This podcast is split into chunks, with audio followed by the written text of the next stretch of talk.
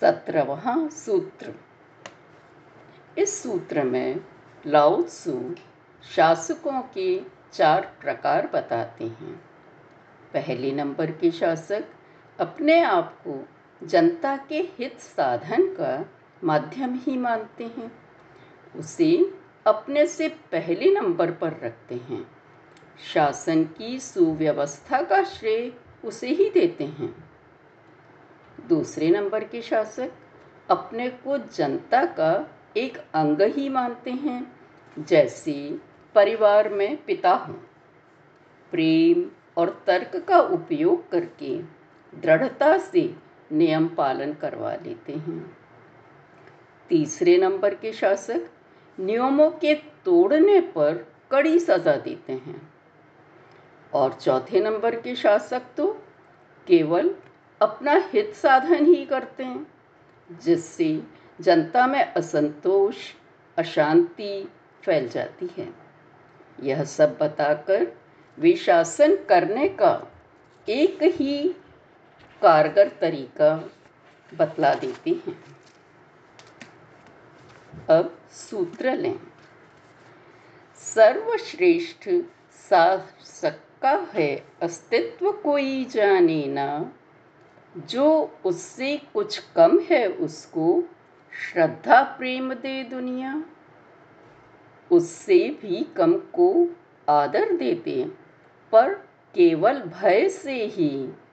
किंतु निम्न शासक की निंदा करते सब छुप कर ही। यह तथ्य उजागर होता इससे। जो शासक विश्वास न करते, वे विश्वास नहीं ही पाते। आदेश ऑर्डर परोक्ष रूप में इनडायरेक्ट आता है जब पूरा हो जाता कार्य मिले मंजिल तब, और जनता कहती, हमने ही साधा सब। कुशल शासक कर देता यह सब संभव। अठारवा सूत्र। लाओ त्सु उस समय भी फैली हुई अराजकता को देख रहे थे। उन्हें खोजने पर उसके एक कारण पाखंड हिपोक्रेसी का भी पता चला। हम जो नहीं हैं, उसका मुखौटा मास्क पहन लेते हैं, यही पाखंड कहलाता है। पर लोग पाखंडी क्यों बनते हैं? कैसे बनते हैं? यही इस सूत्र में बतलाया गया है। सूत्र। जब एकात्मकता यूनिटी को भूलें, तब स्वार्थ भाव उद्दीप्त हुए। लोगों को भ्रमित करने के लिए नैतिकता का बाना ओढ़ें। कंफ्यूज करने के लिए। समस्वर न रहे जब परिवारों में प्रेम करुणा के पीटे ढोल। जब भ्रष्ट अराजक हुए राष्ट्र, देशभक्ति की पेट्रोटिज्म ओढ़े खोल। सत्य ज्ञान जब रहे नहीं, उभरा कोरा पांडित्य ही तब। कर्म भक्ति में रुचि न रहे पाखंड की शाखें निकलें तब। अब उन्नीसवा सूत्र। पाखंड का कार्य कारण बताकर लाउत्सु अब उसे छोड़ने को कहते हैं। कैसे छोड़ें, यह भी बताते हैं। और व्यक्ति व्यक्तिपरक होने के कारण उस व्यक्ति पर ही छोड़ने का भी सारा दायित्व है, यह भी बतला देते हैं। अब सूत्र, छोड़ो संतों का बाना, सिद्धांत नियम, सौ गुना लाभ पाएँगे लोग। छोड़ो मानवता नैतिकता की दुहाई तो प्रकृति प्रेम करुणा पर लौटे लोग। जो भंडार न भर चतुराई छोड़ी तो रह न जाएँगे चोर। पर ये तीनों हैं कार्य बाहरी, ध्यान रखो अंतस में यह भी। शुद्ध रूप को ही हम देखें, प्रकृत सहज ही नेचुरल रह आए, स्वार्थ भाव को दूर भगाएँ, सीमा वांछाओं की बांधें। बीसवा सूत्र। ज़्यादातर व्यक्ति नकल करते हैं, यानी दूसरे यह सोचकर कि वे यानी दूसरे के जैसा व्यवहार करने लगते हैं। यह सोचकर कि मैं ज़्यादा ज्ञान इकट्ठा कर रहा हूँ। वैसा ही सोचना, करना, धन शक्ति का प्रदर्शन करना, खाना, पीना आदि सीख जाते हैं। इसी तरह रंग, जाति, कर्म आदि के आधार पर एक से लोगों के समूह बन जाते हैं। अपना अपना अधिक महत्व बताने के लिए उनमें झगड़े भी हो जाते हैं। व्यक्ति का विकास नहीं होता। शांति, संतोष भी वो नहीं पाता। लाउत्सु कहते हैं, जरा सोचो, क्या इस नकल से तुम्हारा विकास हो रहा है? तुम तो बस उस समूह के अंग बन जाते हो। समूह ही तुम्हारी पहचान बन जाती है। तुम्हारे जन्मदाता पालनकर्ता के प्रति गद्दारी करते हो। वैसे ही नहीं रह जाते, जैसा उसने तुम्हें बनाया था। उनसे ही सुनिए। सूत्र, अब छोड़ो पांडित्य कि छूट जाएँ चिंताएँ। सोचो, क्या कितना अंतर है हाँ और ना में। अच्छे और बुरे में भी, क्या कैसा है अंतर? बिन सोचे व्यवहार करें औरों के जैसा। क्या ये होता नहीं बेतुका औबस उथला? पर मना रहे हैं जश्न उत्सव। लोग कुछ ऐसे, जैसे कि मिला हो पद कोई राजा से, या कि खूब ख्याति पाई कर्मों से। फ़ेमस हुए। बस मैं इकला अपने लिए कहते हैं। बस मैं इकला, जग से ना मतलब कोई। उस शिशु सम पहचान न जिसमें आई। हूँ असंग घुलने को जगह न कोई। सभी घिरे लोगों से जानते सबको, अस्पष्ट हूँ मैं। तिनका भी न जाने मुझको। सामान्य लोग लगे चतुर, कुशाग्र बुद्धि। एक मैं ही लगता, नीरस और जड़ बुद्धि। हूँ तटस्थ और दिशाहीन वायु सा। सामूहिक, मन शक्ति से शासित ना होता। प्रकृति माँ के पोषण की रक्षा करता, उसने जैसा सिरजा बनाया, मैं वैसा ही रहता। इक्कीसवां सूत्र।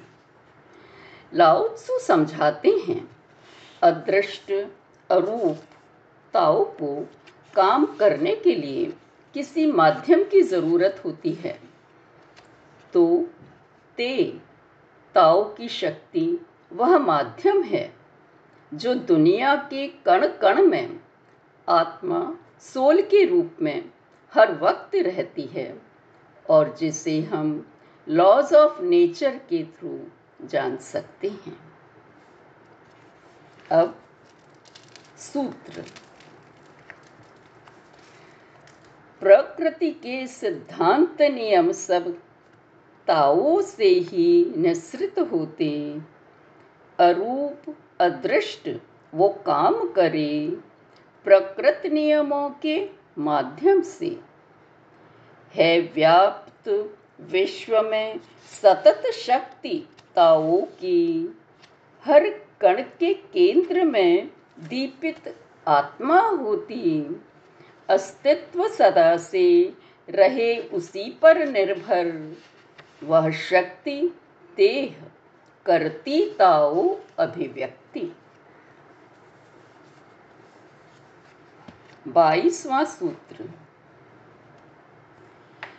मानव स्वभाव ही ऐसा है कि अक्सर बार बार देखने सुनने पर ही कोई बात दिल दिमाग में बैठ पाती है और हम वह करने को कदम उठा पाते हैं।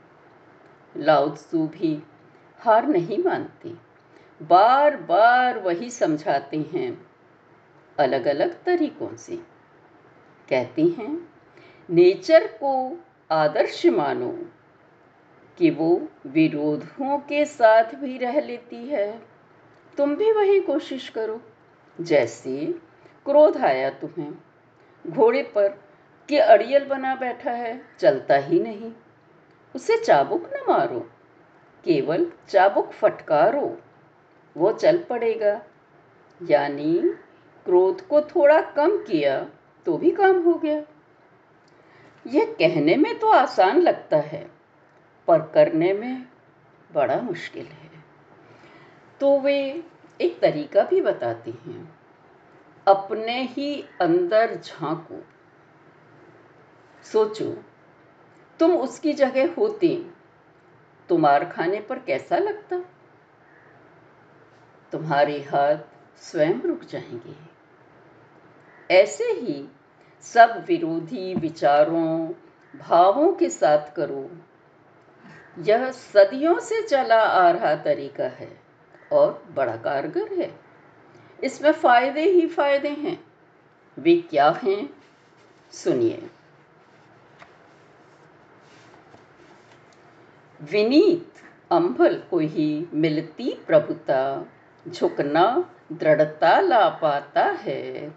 जो खाली हो, वो भर जाता, थकना ताज़ा कर देता है। और ऑपोजिट्स थोड़ा ही प्राप्ति योग्य होता, ज़्यादा तो भ्रमित कर देता है। विलोम प्रकृति आदर्शमान, उस एक को बुध थामे रहते। जब न प्रदर्शन करते अपना, तब ही प्रतिभासित होते। जब दिखावा नहीं करेंगे तो ही नाम चमकेगा। बने न यद, यदि वे प्रतिद्वंदी, जग स्पर्धा न करे उससे। जब दावा नहीं करें कोई तो सारे श्रेय उन्हें मिलते। नमित जीवन ही होता पूर्ण। प्राचीन कथन यह ना मिथ्या। जो बनना चाहे पूर्ण तो फिर अंतस की ओर झुकना पड़ता। तेवीसवां सूत्र। वही पिछली बात दूसरी तरह बता रहे हैं। प्रकृति को देखो आंधी तूफ़ान आते हैं, पर सारे समय नहीं रहते। कुछ ही देर की वह तेज़ी खुद अपने को ही उजाड़ देती है।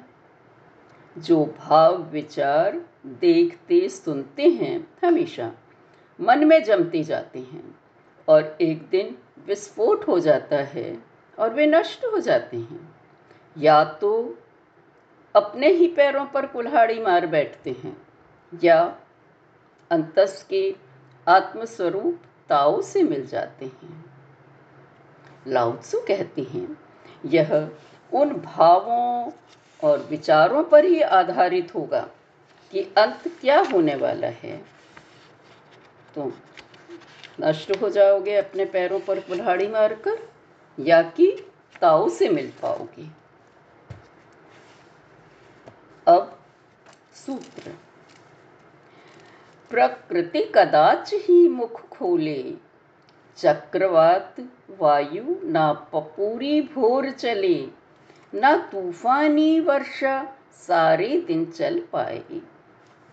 कारण है कौन इसका? क्या स्वर्ग और पृथ्वी?